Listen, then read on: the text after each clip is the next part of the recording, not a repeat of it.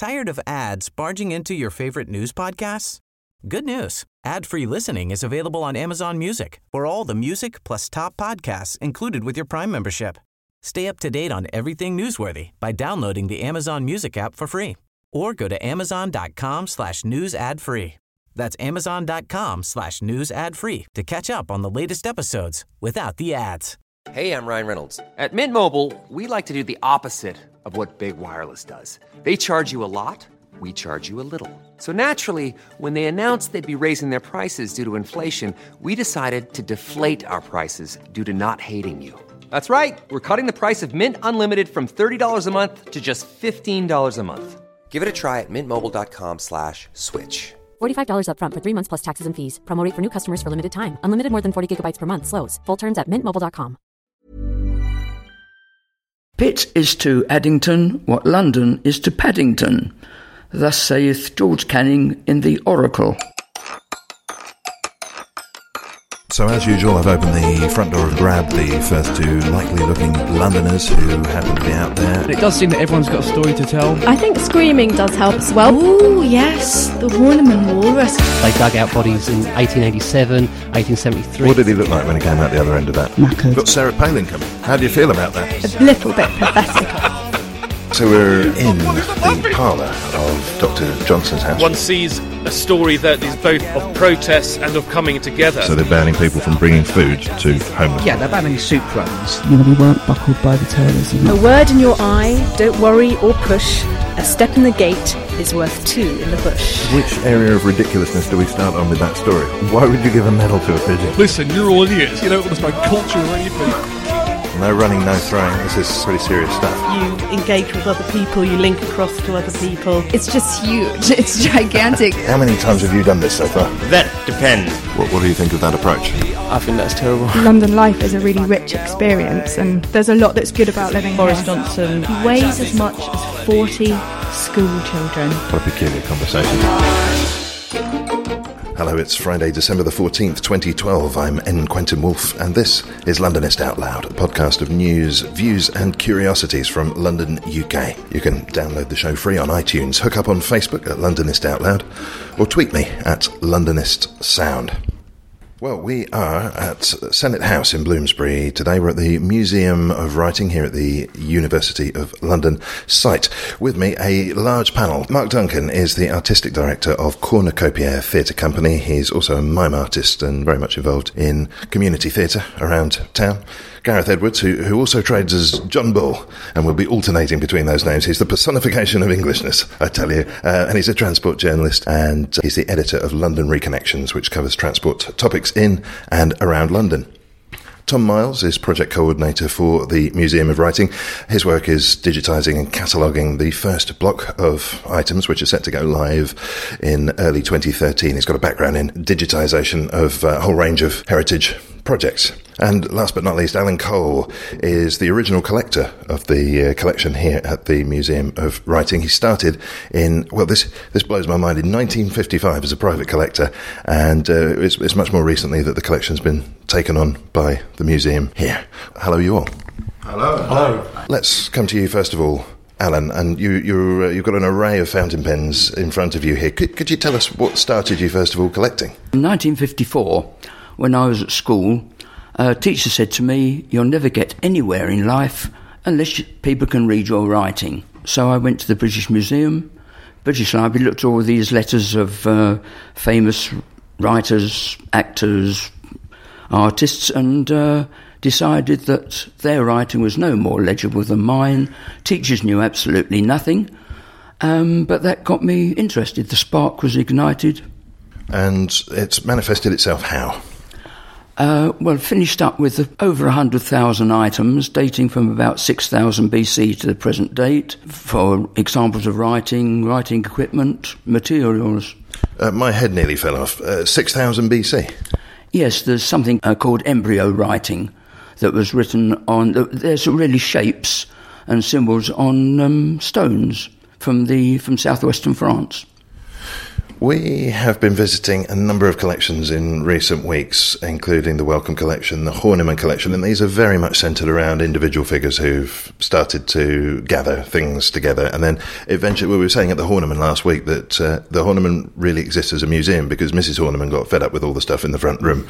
What was the uh, spur for you to move the uh, uh the collection over to the museum here?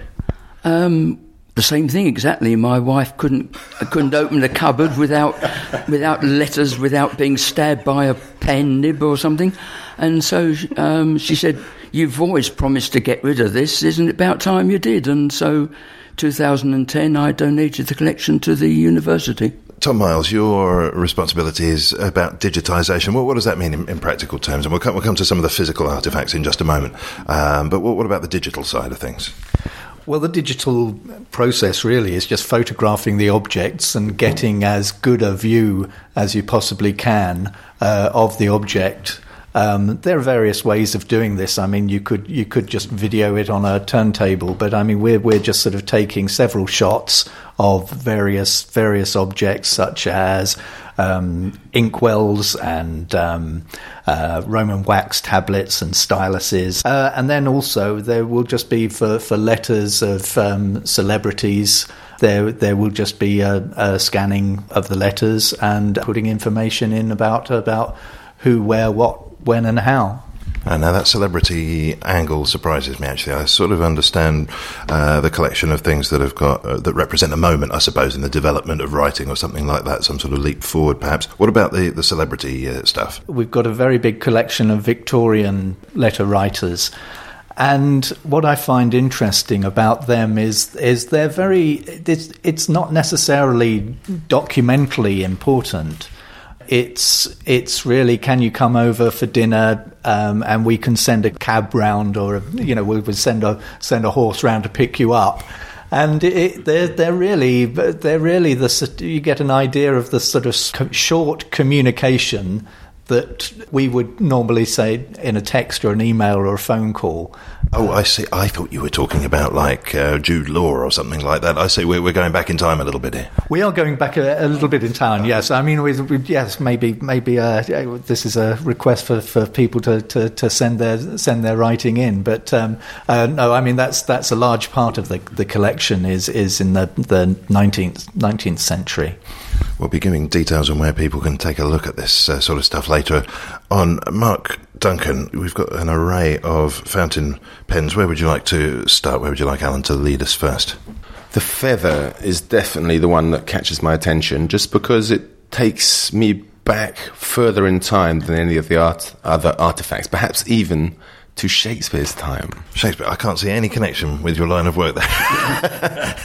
All it is that it's a quill, it's been cut um, so it can, you dip it in the ink and it writes. The quill goes back to at least the third century. Um, some people think the Romans invented it, and it continued well into the 19th. I've never looked properly at a, a, cut quill. That is exactly the same shape as the nib of a fountain pen, isn't it? With the um, how does it? Is it possible to say? this is a challenge on radio. Is it possible to say how that works in a very fundamental way? Because they've all got the same sort of shape, except for this uh, black object, which we'll come to in just a sec. Simply that um, it, when you dip the quill into the ink, it's held in the in the channel. It, there's a reservoir uh, of ink that's held in the quill, and when you write, it simply uh, flows down onto the paper. It, it looks just, as though just exactly the same as um, a pen nib or a fountain pen. It looks as though gravity should empty it all out instantly, yeah. though, doesn't it? But no, it, no, it doesn't. It, because um, it's there's a slightly sticky surface to it. It does adhere to the ink does, and it just runs down slowly. This uh, little fella here, um, it's about three, four inches, and it looks like a small black spear that's slightly bent. Basically, it is, I suppose. This one's got a bent handle. Yes, it should have a straight handle. It's medieval. It's made of bronze. There are four flanges which, when you dip it into the ink, it does hold the ink in the flanges. Um, the simple reason people are looking, instead of the quill, which you have to recut and dip in the ink every so often, something like that, they're looking for a reservoir, for a pen with a re- reservoir. And this is one of the first examples. It didn't catch on because if you write, it either doesn't write at all or it floods. Yes, it's, it's not difficult to imagine it being a right mess, to be honest. All of those lovely frontispieces I can't see coming from that pen. Yeah, absolutely. That's why it didn't it didn't catch on, and uh, there aren't many of them around because people just got rid of them. Gareth Edwards, any of these catch your attention? Oh, I'm, I'm, I'm thinking the brass object. It looks it looks quite threatening actually. So I quite like I quite like the look of that one. Something bullet-esque about it, isn't it? Yes, it is. It's um, dates from 1749. It's called a Bion fountain pen. It was um, designed by Nicolas Bion in the 17th century. It's based on air pressure. It's simply a brass tube with a top that um, you unscrews. You put the ink in the in the handle if you wish, mm-hmm. and there's a brass plummet that goes in which controls the flow of ink. So you've got a kind of a valve in it's operation. sort of a valve, and the air pressure pushes it down through the valve and then out through the nib, just like a modern fountain pen. And does that represent a major leap forward in terms of pen technology? Absolutely. It's the first fountain pen. In fact, Bion called it La Plume Sans Fin, which is the endless pen and uh, which is as, as near as damn it to the present fountain pen you can get. And what's what's really fascinating for me about that um, uh, Bion pen is the nib is a quill and not a, um, a not metal. So it's a sort of um, it, it's a halfway house. Uh, so it's it's controlling the ink uh, on, for a quill pen rather than rather than a metal one. Oh, I didn't notice. Yeah, that's beautiful, isn't it? Um, we'll come to more pens in a minute. I'm just conscious that the um, I'm conscious that we need to get our other subject up and running for the day. We are, of course, in the festive season, and uh, we've got a, a, story about crackers coming up. So, um, Mark Duncan, could we have your first Christmas cracker joke of the day, please? What did the lion say when he saw two hunters in a jeep? Ah, meals on wheels. That's terrible. Shall I do another one? How do you keep cool at a football match? You stand next to a fan. Just have a moment to let the enormity of that one sink in. Someone clear the tumbleweed out of yeah. the room that's just rolled in. We'll be enjoying more of those Christmas cracker jokes as we go through. Should we, ha- should we have the Christmas cracker story now? Because there's a definite London yeah. connection here. I didn't realise this at all. The, the Christmas cracker was invented in London. It was indeed. It was in 1847, and Thomas J. Smith of Goswell Road was struggling to sell his bonbon sweets. So he decided to wrap it um, a bit like a fortune cookie. Um, I don't know if that's where the jokes, if you can call them that, came from um, or the puns rather, and he decided to put a little banger in it, and therefore it got bigger. Whether it was his idea to put those little, they didn't have plastic then. I was going to say there's little plastic artifacts in, but maybe the paper hats that we all put on just to seal the silliness and drunkenness often of Christmas. Cross our hands over and pull the crackers and tell those terrible jokes. That's a lot of effort to sell a sweet, really, isn't it?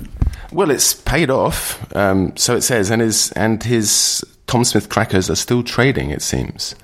Well, today you can find a memorial fountain to the family, which it says is sadly lacking biography and rather dirty. So obviously needs a clean and a bit more information.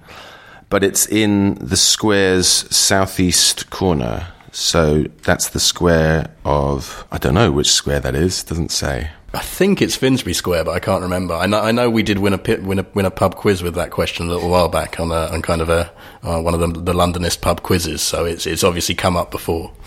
I'm pitying the first person who opened one of these bonbons, having never heard of a cracker before, and they open it and it explodes in their hand. That must have been quite a terrifying experience. Exploding sweetie. Yes, let's talk about pantomime. What's uh, what's happening in? Pa- uh, does this mean you're doing a pantomime, Mark? I'm not doing a pantomime as many actors do this time of year, um, but Cornucopia is leading a pantomime inspired project um, in Shadwell and Tower Hamlets, where we often have been doing such projects over the last two years. Yes, you're, you're down there all the time these days. What's, what's yeah. going on there? That you've been in adventure playgrounds down there performing Shakespeare? Yeah, the last time I was on the show was just before we did Macbeth at Lambeth Adventure Playground. Done, have you not done Romeo and Juliet down there as well? We did do that this summer. But we've also done a couple of other projects. We did an Olympic project in which the young people, uh, we worked in a school, but we worked outside as much as possible. We led to a performance in Victoria Park in which we showed the three London Olympics over the different years mm. so in the 20th century and 21st century. And we also did a trip down the canal and to city farms just to encourage people to appreciate, especially young people to appreciate the green spaces that are there around London and also to encourage them to perform in outdoor spaces. And with those projects in Glamis, it's great to see the young people, the development over a couple of years. Um, I mean, they're teenagers and their confidence, self expression has grown enormously. And we've also heard from their teachers that their academic studies has improved enormously, contrary to some of the parents' worry that it would take them away from their academic studies. But now, of course, it's winter and we don't have a base ourselves. It's something we're looking for. So we're working back at Glamis, but rather than in the playground because it's freezing, we're in the Glamis residence hall just across the way, which is part of the Glamis housing estate. It's quite an urban neighbourhood, hence the importance of the playground. And basically, at the end of the week, the young people will give a kind of cabaret pantomime performance based on Robin in the Hood. but wait, what's the what's the date of that? Uh, that's going to well, we're starting in between Christmas and New Year's, and then we've got three days, second, third, and fourth in 2013, in which we will also take them to see the pantomime Robin Hood down in Greenwich just across the Thames. Gareth Edwards, you're looking at the transport story of the week, which is all about the completion of the overground circle. Yeah, we finally have the, the completion of the London Overground, which is the kind of the orange bit that's going right around the edge of London these days. It's it's quite interesting. It's it's now all the way through to Clapham Junction. If you stand on a platform at Highbury and Islington, you can now go both ways to get to Clapham Junction, um, which is which, which, is what we've all been looking for. Yes, which which is uh, which is yeah, which is the, the, best thing since sliced bread. It's it's a marked change. I think anyone who's kind of lived in London their their whole life, uh, and certainly on the kind of the outskirts, uh, probably has horrific memories of kind of those train services before they got taken over and, and turned orange, and they were pretty awful. Could you give us a flavour of what they used to be like? Uh, well, this was the, the joyous days of a, of, of, a, of a company called Silverlink who used to run the trains back then, and you, you, you, were kind of lucky if it actually turned up at all, let alone whether it turned up on time. Uh, I've, always said that, that anyone who, who used to commute via Silverlink services probably deserves some kind of medal. Yes, I, I remember them. The first time I got on a Silverlink, I remember it being like the scenes in 1980s thrillers set in New York, where the, the female uh, soon to be victim was in one of the tube carriages, and the guy came in and had to kind of get round all the seats, and there were all the bars, and it was very threatening lighting and uh, unpleasant seat covers. Yeah, I'm, I'm pretty. I don't think that was the, the biggest of her concerns. I, have got to say. Uh, uh, yeah, I'm, I'm pretty certain if you if you kind of go and go and dig out Warriors on DVD, there's at least one section where, where they're on the London Overground rather than the New York subway. But uh, yeah, it's, I mean, it's these days it's it's one of the kind of the most the, the, well, it's the most successful line uh, kind of national rail services in terms of performance at the moment. And it's, it's much more pleasant generally, isn't it? It's one long train through, so there's there's no individual carriages that are visible to the eye. You can you can walk from one end of the train to the other. Yeah, I mean they've, they've been very smart with it. What they've done is effectively said that that what, what people want on those lines is they want something that's that's like the tube. They want a tube-like experience, and and so the the trains have kind of uh, longitudinal seating now. So they have seats down the sides, not through the middle. They're they're wide and open, and more importantly, they're they're every 15 minutes. And that's kind of the the cut-off point where people stop looking at timetables and start just turning up at stations, and that changes the way people behave. And that's that's why passenger numbers have, have gone through the roof, and that's why that's why places like Shadwell, like like kind of Dalston, and all those kind of places are starting to pick up again because people can now go there on a night out and know they can they can just wander down to the station and get back again. Is is that? Um, that's that's really important. I think the, the the there's it's not the timetable, but the fact that you don't need to worry about a timetable that that the fact that there's there's enough uh, there's enough trains per hour that takes away any kind of anxiety to say, all right, we've really got to get going in order to make that collection to get get the next connection. Yes, it is quite a horrific experience, isn't it, when you go out of London and you go to the bus stop and, you realise it's a half an hour wait for the next bus. You think this This can't be right. And there are people listening in the countryside at the moment who are laughing at that. More than one bus on the same day. yeah, well, I mean, fi- 15 minutes is that it's that magic number. I mean, it sounds really silly, but, but if you have a service every 16 minutes, people don't. People look at timetables. If you have a service every 14 minutes or 15 minutes, they don't. It really is a genuine kind of mental cut-off point. And I mean, the other big thing for the overground was that, and things like completing this Clapham Junction section, is it, is it brings train services back to uh, areas that previously were very reliant on buses. Now, the, the, irony is those buses were every three minutes. The buses were more reliable, but actually, there's something very physical about having a train line there. And the moment you put down tracks, people people see it as more permanent and that really does change areas. Where are the new uh, stations? What, what's been linked up here? Well, I mean, effectively, what you've got is you've got a short stretch between Surrey Quays and, and Clapham Junction that's now kind of linked up. Now, so a lot of those stations had services before. You know, you, are talking Wandsworth Road, Clapham High Street, Peckham Rye, places like that. But but they did previously run into Victoria, and that is one of the, the kind of the downsides. Now they've lost some kind of connecting services to Victoria. Oh, but this is pretty serious for commuters, then, is it? Um, it wasn't a particularly well used line. Um, there's been a lot of protest, and, and it's rightful protest because you, you don't want to lose a, a, train service to a station when you're used to getting it for, for however long. Um, but I mean, going forward, those trains will run into London Bridge after London Bridge has been redeveloped, so it, it will change people's commutes. Um, but I mean, the Clapham Junction connection means that, that you've still got good connections, but they're just not the connections sometimes that some people who previously used the service would have been used to. Which which could be a good thing. See above. Yeah. Yeah. Uh, oh, it's time. It's time for another cracker moment, please, Mark Duncan. All right. Now this is completely random, by the way, but I don't think it makes any difference. So, uh, what are two rows of cabbages called? A dual cabbage way. Oh God. There's plenty more where that came from, folks. Do you want to, you want to do another one, don't you? I could see that look in your eye. What did the policeman say to his stomach? You're under a vest. Where are we going next? We should we should um, dig into some of the stories here. What have we got? Oh, bombs. There's a bomb map. Alan, what are we looking at here? I can see Strand there, and there's pictures of bombs all over it. What are we looking at? Well, I think I was given this story because to show my age having lived through the Blitz, um, I've been given this this story on somebody, which is very interesting, um, has drawn a map showing the site of every um, bomb that dropped between September 1940 and June 1941. So, so essentially, you've been, you know, Alan, you went through hell. Here's a reminder. That, that's what this story does. I went through a very comfortable war. It hardly affected me at all. Um, the only bomb I uh, really saw was one that fell near the back garden and uh, the windows went. But apart from that, um, I had a very happy and relaxed school days. Where, whereabouts were you at that time? Uh, in Southgate in North London. Oh right, so still in the thick of it because South, Southgate got bombed certainly. Oh, Southgate did, but the bit on um, which well, Winchmore Hill where I was was comparatively free. So, what do you think then? Looking at uh, at this, is this a useful addition to our knowledge? I think it's useful for historians. I don't know if a lot of people would be that interested if they haven't lived through it. Uh, it is a specialised area in a way, but it is interesting for people of my era to, as a memorial, as a memory of where these did fall and the effect it had on us and especially as it's this particular map is supplemented with eyewitness testimonies mm. drawn from the BBC archives as well as photographs, so you can really almost live the experience.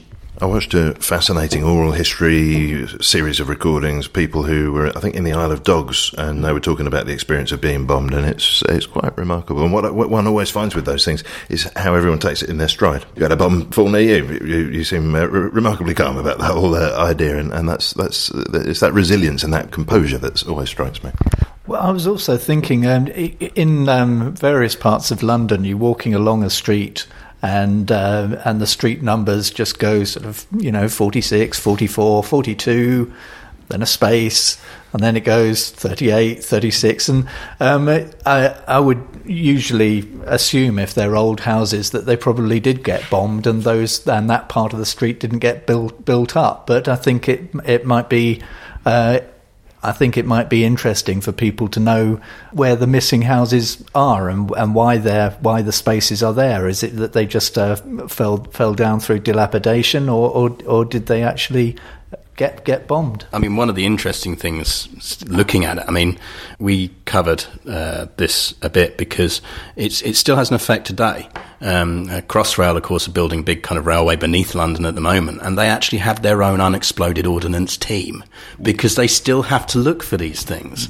Because you know, in, in the same way as the in the fields of Belgium, farmers still dig up kind of old shell cases from the First World War. If you build a big bu- building in London, when you dig the foundations, there is a chance you're going to dig something up, and the records are good, but they're not they're not perfect. So there, there's something kind of very does not compute about about being sat in a van with guys kind of surveying land in kind of the East End or, or Docklands where they're building railways with guys who up until kind of six months ago were British Army and were surveying for mines or bombs in, in Iraq. You know, there was one that was found not so long ago, wasn't there? There was an Olympic one. Um, I forget which year. I think it was about 2008. It was Bromley by Bow, and they they unearthed a, a, thousand kilo German kind of bomb, um, which which no doubt had uh, stopped a few hearts. I mean, no one no one has died in London from from unexploded unexploded bombs since the war.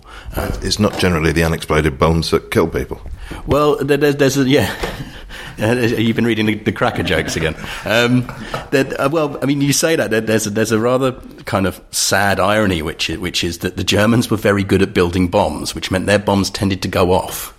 Um, sadly, the same isn't actually true for the British and the Americans. The, the uh, German cities like Dresden and Hamburg got really heavily bombed as well and have the same problem.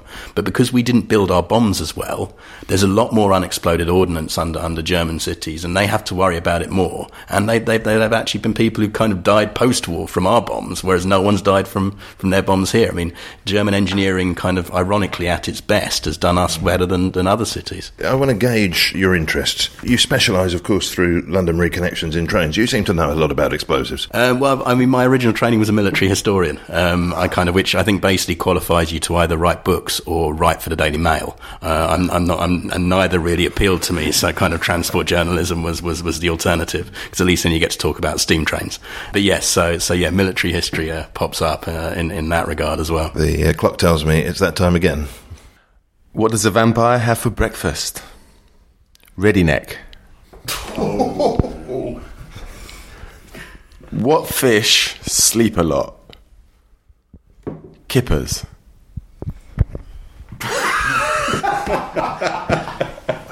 well, I think that was a new low. There's a big picture of a black taxi's light over there in front of you, Tom Miles. What, what is the story related to that? The story here is that uh, Transport for London have uh, approved a plan for advertising funding Wi Fi in black cabs. So uh, the passenger of a, of a cabbie sits in the back and uh, they can access the internet uh, on Wi Fi. Um, but the the downside is every 15 minutes there's going to be a 15 second advert. I wonder if it's really. I, I mean, if, if if I'm in a cab, then I would have thought that I can I can just sort of. Um, I, I, don't really need Wi-Fi at, at, that time. I would have thought that the the, the mo- usual mobile phone. Uh, anyway, if you if you're downloading a, a, a kind of article in the newspaper or something, then then then you can just be be reading that for the duration of the cab cab journey. Yes, I suppose it presupposes that you're going to be uh, using high volumes of data in the cab. It doesn't ring true in my ears. That's what Starbucks is for. No, I mean, I think I think the the the, t- the, the, the, reading reading text as you would read a, a, newspaper. I would have thought that the perfect time for that would be while you're sitting sitting in a cab. I mean, well, I mean, I suppose presumably at least it means you can stream a BBC station rather than having to listen to Talksport. But I mean, that that's the only real advantage I can see to it. There is actually a connection here between that and our question of the week, which went out on Facebook. We called upon all armchair inventors. We asked what gadgets, widgets, or apps London might be in need of that don't already exist. And uh, we had a few responses here. Any of these take your interest, Alan? I don't have a smartphone. I've got a mobile phone that does great things like sending, like telephone calls and sending texts. Um, so I, I, can't. It doesn't really apply to me. One I like here is from Colin Hode, uh, which is uh, anti-gravity boots for crossing the Thames. This is that's a very hodish contribution. I've got to say thank you, Colin. Gareth. Yeah, I'm, I'm, I'm seeing that, that Mark Watson here has kind of uh, suggested some kind of smartphone uh, app to, to electrocute people who stand on the wrong side of escalators, um, which which I think, whilst not wanting to condone violence, I think I heartily approve of. Um, I'm a bit disturbed by this. We've got Mark Watson at the top wanting to electrocute them, and then we, we go to Chris Yates. Now, uh, Chris, we need to talk. I, I suspect. Uh, can we have Chris's suggestions, please, Tom? Uh, Chris's one is the pavements that tip sideways when necessary to throw slow walkers into the road. Uh, and then another one, which is a stinger barrier at red lights, weight activated pits under advanced cycle stop lines to dispose of errant taxis. Oh, we're back to taxis again. it seems to be about um, uh, this a sense of fair play. I think everybody feels that, that there's a there's a certain way to behave, and that people people should should obey these these little rules, and uh, we can rather than than have actually policing them, you could have an app that, that, that sort of keeps people on the straight and narrow. But it seems does seem a little bit um, uh, does seem to go into a lot of detail about things things that, that, can, that can kind of irritate people. I think what's interesting with, with kind of those ones with the escalators, with kind of tipping pavements and all of that, is that they're actually not very London specific. I'm reasonably certain if you went to New York and posted this exact same question, you'd get exactly the same answers. So whilst they are kind of local customs, I actually think they're kind of city customs more than anything else. They're not local customs to tip people into the street. That's not a custom. Don't make it into a thing. Only because we haven't started doing it yet. Oh, no. oh well, I'm going to get uh, to, as as a Londoner, I'm going to sort of talk about one bugbear uh, which gets me, which is people who put their who put their cup of coffee on the seat next to them uh, and then accidentally sort of tip it over and don't and and just walk away. So so then you've got a seat which is just sort of impregnate, impregnated with with cold coffee. And I, I, feel that that you know, as well as the sort of signs about keeping your feet off the seat, keeping keeping liquid coffee off the seat would be be a, a start as well. I suppose my bugbear is um, mainly uh, shopping in supermarkets. I reckon there should be a a pit that opens up under under people if they take too long at the cashiers getting their money out, going back to get something else they've forgotten, um, taking their time generally, um, wasting everybody else's time, and then just looking absolutely blank and toddling off, and then coming back because they've forgotten their receipt or something like that. Well, the answer is obviously a three-day working week. For sorry, where did that come from? well, because we're all too hassled and all too running around the city and expecting everyone else to be as hassled as we are. So, so, low low productivity is the answer to all of this. Or Christmas cracker jokes, and I have some more topical Christmas cracker jokes um, to do with transport. Would you like to hear them? So, what kind of a car does a lady in a pantomime drive? Can we actually see if we can guess this one? They, they've all seemed pretty guessable. Lady, Lee? what kind of car? Lady in a pantomime. Um, oh. Daimler. Daimler. Daimler. Oh, well done, Alan. Well done, Alan. Okay. Um, what was the first motorised vegetable? First motorised vegetable. Cabbage. Indeed, the horseless cabbage. Um, where can you buy British Rail bubblegum? Come on. No, no idea. No. No. no on a choo-choo train. Uh. And last one before you before you die, where in a jungle is it not safe to park? On a double yellow lion. I'm going to write that one down though. this is far too intellectual for me. I'm sorry. Well, returning to uh, the, the point that I, we, we sprang into uh, apps and inventions and seemed to get sidetracked into uh, murder, essentially, and, and griping about that. It never fails to amaze me how easily London's can be made to gripe. But there was a suggestion here which I thought was quite an interesting one. Florian Kruger says, I agree with free Wi Fi. It would be super easy to create a network of networks that is self extending and self managing and provides the basic right of education in a digital way to every person in London. It would make us stand out as a city big time and therefore would be one of the best marketing campaigns ever. And a few other people have said uh, free Wi-Fi, but none, none, so elegantly as Florian there. What, what do you think of that? Uh, I'm particularly interested in the idea that, that internet is a basic right of education. Well, I think, especially at the moment, because certain governments are trying to place more controls on the internet. So this kind of idea gains even more importance in the face of that.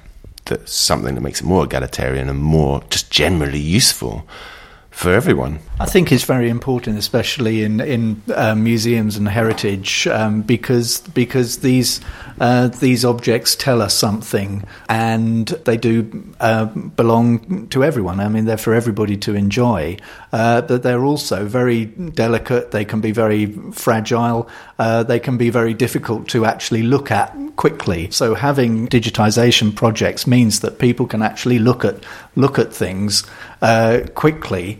And if you think about the physical process, if you wanted to sort of um, say look at look at uh, various different um, various different uh, well London Transport Museums, you know various various different uh, types of tubes and trams, you know how difficult that would be to see physically, whereas on online it's it's it's really easy.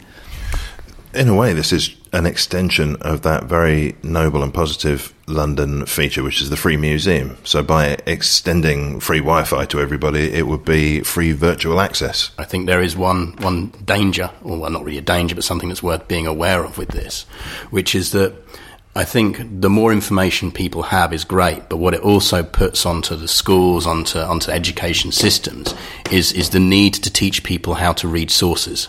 Um, because suddenly, when you're flooded with information, you, you, don't necessarily know what the intentions are of, of the person who's writing that. And, and being able to filter all that information down into something useful becomes a far, far more important skill than perhaps it was, it was kind of 10 years ago when, when, when we were far more kind of guided in our reading and our, and, and our material. Objects in museums, libraries, archives, they're, they're, they're still not available enough there, there's there's a long way to go, and uh, I think it it still hasn't been incorporated educationally uh, enough yet. I mean, it's it's it's getting there.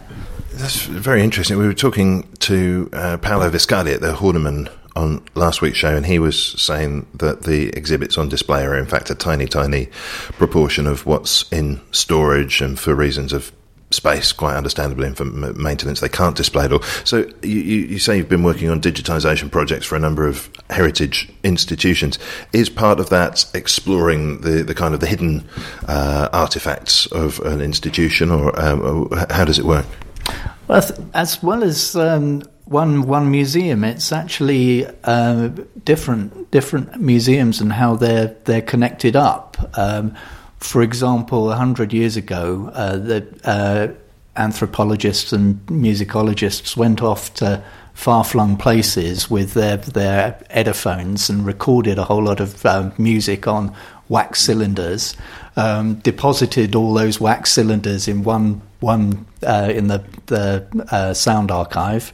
Uh, deposited all the artifacts in, say, the Pitt Rivers Museum or the, the Horniman Museum, and and uh, wrote books and deposited photographs elsewhere. So uh, a hundred years later, all those objects are, are, are, starting to kind of make connections back with each other. So you can see how they're how how they're connected up. We should come back to the, the objects themselves. Actually, there was one beautiful piece uh, uh, amongst the other. They're, they're all, all, very beautiful, uh, but, but, this one really took the uh, took the prize in my mind, and it's the one in the seashell box, a very ornate piece. You've got a giant seashell that you're just bringing up onto the table here, Alan. Yeah, in fact, it's uh, made in. It was made in Italy. It was made by Montegrappa, and it's called the Aphrodite. Um, the shell case is obviously the reference to Aphrodite, Venus, as she was born out of a seashell. Uh, the pen itself is is made is got a black material, but there's mother of pearl and um, silver chasings, uh, which include four figures showing Aphrodite, uh, the birth of Aphrodite, and uh, it has a pearl at the at the bottom coming out of the shell as well. And what's the provenance of this item? How did it come to be in your hands?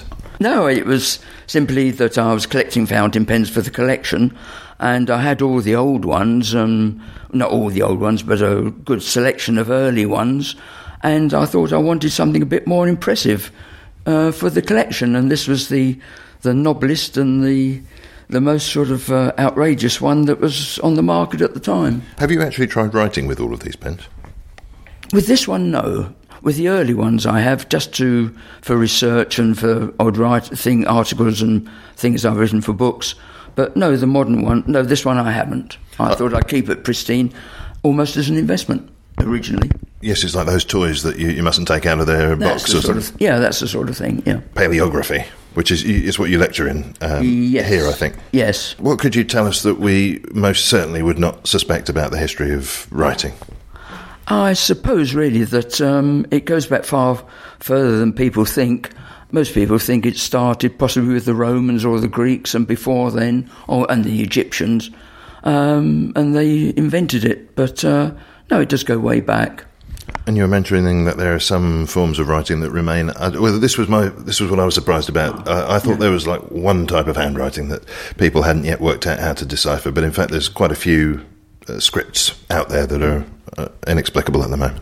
Oh, there are many scripts. In fact, um, there's one that has just been deciphered called Proto Elamite, um, but the ones that haven't been deciphered are things like the Indus Valley script from from northern or from northern India, from the Indus Valley, obviously. Um, and there's a manuscript for, called the Voynich manuscript, which uh, a friend of mine is been researching and trying to decipher for many years. It's one of these things, and the Phaistos disc from Crete. Um, none of these have been deciphered, and people have been trying for donkey's years, but without success. So there's a long way to go.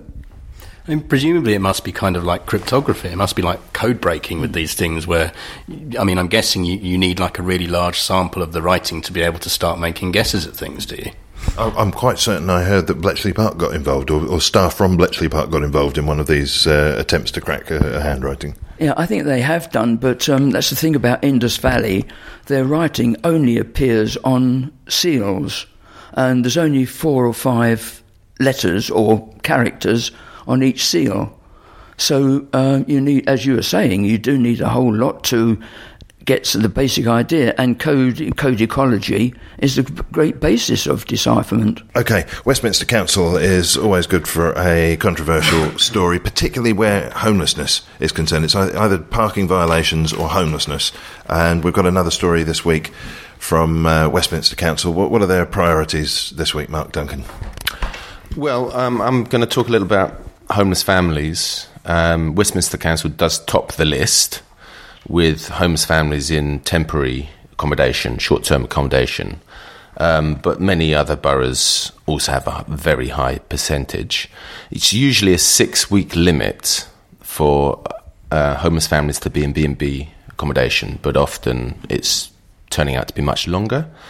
Um, I mean, obviously, a lot of people would like to nip off to a nice B&B in the countryside, but it's not like that at all. It's the opposite because a lot of these B&Bs have appalling conditions, it seems. Um, damp or security issues, vermin, fire hazards, cramped conditions, etc. So, not a nice place to spend your family Christmas. And according to statistics, um, there's f- presently 57,000 children who will be homeless this Christmas. Um, so, it's a big issue in London.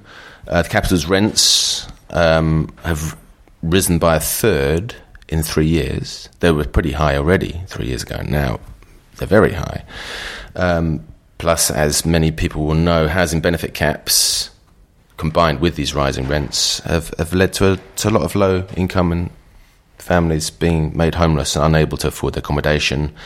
And some London boroughs are even suggesting or moving families not just to another borough but to another city. Yes, uh, uh, far up north as well, away from uh, from friends and family. Indeed, I couldn't actually believe that when I heard that um, a few months ago. Um, but yes, it's a fact. Um, yeah, with councils uh, selling off a lot of social housing, um, and maybe it's just ironic, of course, because Westminster is where the House of Parliament is. Um, Houses of Parliament, but um, as I said before, Westminster tops the list um, with homeless families this Christmas. 134 families, I think, that are over the period allotted. So Westminster's got that situation going on there. And uh, what is Westminster Council doing? Well, they're having a crackdown on rare and medium rare burgers. Very, very important. um, Westminster City Council is taking action over the freedom to choose how your burger is done, with other local authorities expected to follow suit. Uh, and there's a number of sort of celebrity chefs uh, who are being uh, asked how they offer their burgers.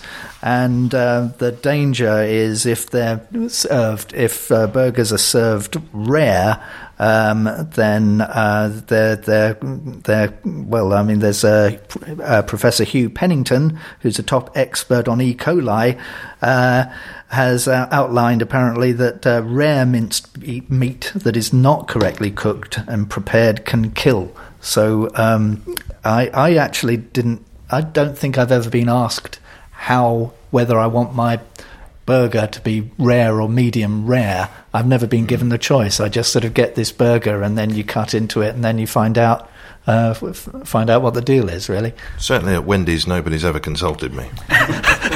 no, no, I mean, uh, back, back, uh, sort of way back, it used to be basic. You, would have to sort of uh, fit fit round how the how the chain was able to to manage their demand and supply, and if if they were rushed, then uh, you'd get a very sort of gooey gungy bit in the middle of the burger. Uh, and if if they if they had plenty of time, then um, or or they didn't have very much custom, then you get a sort of a gnarled and dried out uh, burger that had been sitting on the on the counter for a couple of hours. I should imagine that still goes on. I can't quite work out why they're targeting these upper end chefs. That seems a strange place to start, unless the food inspectors are there uh, chewing on a, you know, sitting in a celebrity chef's restaurant, munching and savouring the flavour. Oh, yes, this is definitely undercooked. Let, let, me just take another mouthful to be sure. This, oh no, that's definitely undercooked. Reminds me of the Olympics when uh, local burger traders were banned from selling because, of course, our main sponsor was McDonald's. We've got a fantastic sponsor. We've got audible.co.uk. Audible is offering you a free digital audiobook, as you'll be well aware. And if you if you've heard this message before from me and you haven't signed up for your free digital audiobook, what's going on in your head? You know, you like speech, you like listening to stuff. This is what they uh, purvey, and you can get a free digital audiobook from their catalogue of sixty thousand audiobooks uh, if you take up a special 30 day free trial of the Audible service. And uh, if you cancel, you still keep the free book and you can burn it to your uh, CD, you can, you can, put it on your MP3 player or your iPhone or, or whatever, and it's yours to keep whatever happens uh, about that uh, subscription. Subscription's pretty cheap as well. I sign up to that and uh, enjoy a free audiobook every month. To get your free audiobook, go to www.audible.co.uk forward slash Londonist and click through. Well, we're in the uh, the closing. We're in the home straight of the show now. I've got some questions to ask you in our historical quiz that you may or may not have been anticipating. You were anticipating. historical or general knowledge? It's historical. right. Well, I'm. I don't think I'm going to win. but there's there's one question before that that I want to ask, which is to you, Alan. What's your wife got against Paraguay? Um, it's too far away. The uh, the flight's too long. And uh, well, that's it basically. I'm, I'm, a bit confused, you see, because before we started recording, you mentioned that you've been to every country bar three, and, and when you talked about Paraguay, I rather got the impression that you, have uh, flown over it, flown past it, but your wife's not happy about going to Paraguay. What's what's going on? I think it's one of those countries where you don't really hear a lot about, and there isn't a lot to to know about it in a way. It seems uh, a country that's always been there but uh, you don't really hear about it a lot. And I think it's mainly the flights to go there and wonder what to do once we get there. Well, suggestions, please. What should what should Alan do in Paraguay? That, that sounds like a TV show. Have you been? You're very well travelled, Mark, aren't you? Yeah, I've been living in Brazil quite a lot the last couple of years in São Paulo. What, what's taken you there? Love. Oh. um, yes, because your partner's Brazilian, I remember now. That's correct, yes. Yeah, I mean, Sao Paulo is third biggest city in the world 25 million. High rises everywhere, but they don't necessarily have the reputation of high rises here, which is often associated with poverty, not always, lifts that don't work, etc. Um, they're often very much sought after and a good solution to a high population, and they have gardens, lots of trees, lots of artistic murals and things like that. And of course, security is quite paramount there as well. Um, well, you, are in a good position as well, I, I, suspect, to, to to to evaluate it. You've been to uh, throughout the UK, New Zealand, Indonesia, Mexico, Korea, China, and Brazil, to name but a few, with your with your various uh, interests: Dragonfly Mime Theatre, X Moves the Bass Dance Company, and Faceless Co, Faceless Co, as well as Cornucopia. You're a busy man these days. Yeah, well, I'd like to be doing more travelling, but the focus with Cornucopia, as I mentioned earlier, has been on London projects, um, working specifically with Tower Hamlets Council. So it's it's more that idea of working locally but thinking globally. Okay, well, we'll, we'll get to details on, on all of those and on uh, London Reconnections and on digitised artefacts and so forth, the Museum of Writing, of course. But first, the all important historical quiz. Uh, how many historians do we have amongst us? Who, who is actually a, an historian here? It's Gareth Edwards. Right. There's quite a lot of history. It's, uh, you know, you say to someone, oh, I'm, I'm, a historian, and they go, oh, do you know about this thing that happened in 372 BC? And you go, no, there's quite a lot of it. I heard about somebody who went to America, a Londoner who went to America, and uh, she she told an American in a bar or something, oh, "I've come from England," and he said, "Oh, you must know my aunt Anne. She lives in Birmingham." there goes our American listenership. Sorry, guys. Okay, so five questions. It's uh, the past week in London's history. Monday, the third of December, nineteen. 52. We're looking for the identity of this person who was born in Chiswick. He would become a successful comic performer and writer, known for his involvement in late 70s and 80s shows, in particular, not the 9 o'clock news. Rowan Atkinson. Not Rowan Atkinson. And alas, Smith and Jones. Griffith Smith. Mel Smith. Mel Smith. Yeah, it, well, that's a definite Mark Duncan, uh, a Mark Duncan point there. Tuesday, the 4th of December, 1882. Which legal institution is opened by Queen Victoria? Victoria Albert Museum. Legal institution. Oh, legal. I mean, that is legally an institution. legally an institution. Yeah. One of the one of the Crown Courts. Uh, Royal, Royal Courts of Justice. It's the Royal Courts of Justice. Now, who got, were you slightly ahead there, Gareth? I'm, I'm, claim vic- I'm claiming victory on that. I th- well, th- see, this is recorded, so I don't. One, one point each. Yeah, it's fair, isn't that, it? That well, it's only fair if you were first. What? We are talking about the Royal Courts of Justice, after all. How should I split this up? I don't know. I thought I thought Gareth came in first. I, I, set up the goal. You know, I sort of set up the goal, and one, one of them were able to head it in. You know. Yeah, I think you did the judgment of Solomon and give it to me because I didn't say anything. Do you know I was about to until you said that? one point to Gareth. Time will tell whether I made the right decision or not. Uh, Wednesday, the 5th of December 1905. Part of the roof of which London station collapses, killing six people? It's a train question. St Pancras. No. Uh, the Euston. No.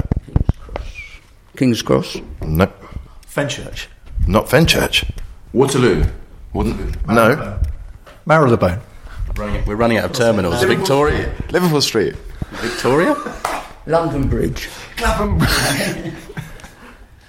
Crikey, really? Yeah. No, I really should know that, but I don't. Uh, Blackfriars. Blackfriars. Blackfriars. There's, there's still one you haven't got. Cannon Street. It's not Cannon Street. Oh, Charing Cross. It's Charing Cross. Yes, well, I'm, I'm relieved that you got that in the end. Uh, Thursday, the 6th of December 1983, Britain's first instance of a particular kind of surgery takes place at Harefield Hospital in Uxbridge, West London. The operation goes well, but sadly, the patient would die 13 days later. What sort of operation was it that was carried out? Brain. Brain.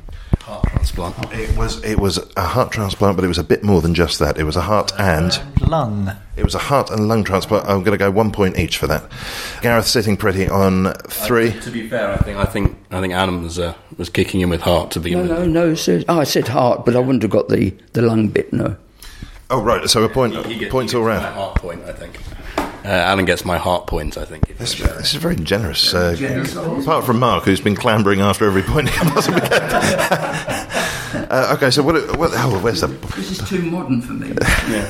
You've you've got one, haven't you? I've definitely got one. What have you got one for? Uh, first question. Right. Smith. Right. You've got Uh, a Charing disputed Cross. one. I've got Charing Cross and the Royal Courts. Yes, or did you get the Royal Courts? Well, well, did I? Didn't I? This is this is, this is only only the replay will show. Right. Okay. Let's let's do this. Okay. So uh, we, this may or may not be the score at this stage. We may have one for Alan, three for Gareth. Two. It's gone down to two for Gareth, seven for Tom, and Mark doing very nicely on fourteen. Friday, the seventh of December, seventeen thirty-two. The Theatre Royal Covent Garden is opened. It would later become known as what? Colosseum. Nope.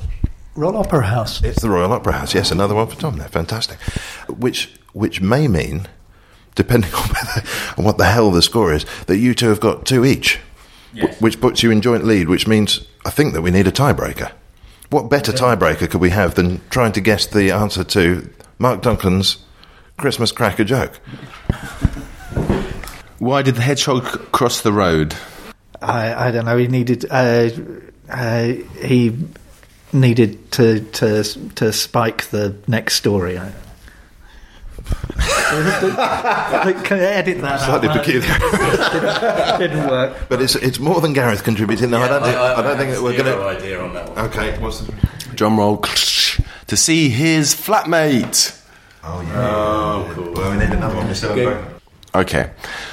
Which country has the largest appetite? Hungary. Well, that was Gareth Edwards by a mile. Yes, it was indeed Hungary. And we end on a, a minor key. uh, Gareth, before we go, I think you've got a cracker joke for us as well. Yeah, well, it's, it's in the right tone. I mean, it's sadly a joke that I suspect only people who, who listen to, to kind of music in the 90s will get, but which is a, uh, why couldn't the lion find the tiger? Because jungle is massive. On which note, we leave you for this week. Um, thank you for hosting us here at the Museum of Writing, Tom Miles and Alan Cole, and thank you for uh, as well giving us a, a tour of fountain pens through the ages and, uh, and nibs and quills and so forth. Um, and thank you as well, Mark Duncan and Gareth Edwards, stroke John Bull, for joining us. Where can people find out more about you and your endeavours? Tom Miles. Twitter is uh, at Museum of Writing, and and our blog, which is uh, Museum of Writing as well. Mark Duncan. www.cornucopiatheatre.com. Gareth Edwards. Uh, and we're at londonreconnections.com for uh, uh, news and history about the underground. We've just put our Christmas quiz up, which should be pretty challenging, I think. Do you, do you tweet as well? Uh, yes, um, I'm at Garius, which is G A R I U S. And uh, Alan Cole. Um, on the same blog as Tom Miles, to be honest, um, at the Institute of English Studies. And what have you been blogging recently? It mainly is odd letters and, and quirky things, trying for people to guess what they are. Fantastic. Oh, right. Okay, so we're, we're quiz heavy then. Yeah. Good. Okay, well, uh, thanks very much, all of you, for being here today. Thank you. Thank you.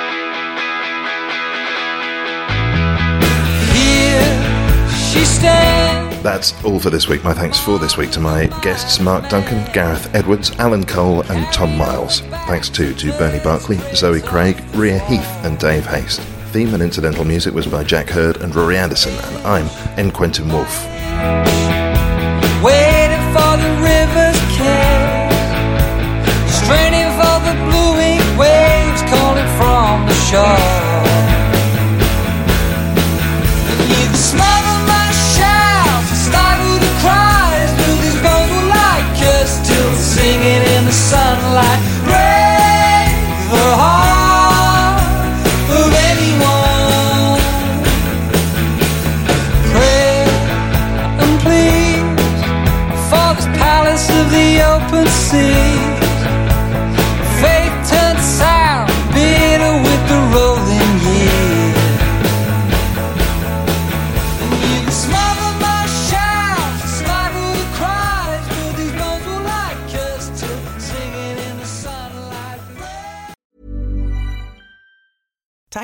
ads barging into your favorite news podcasts?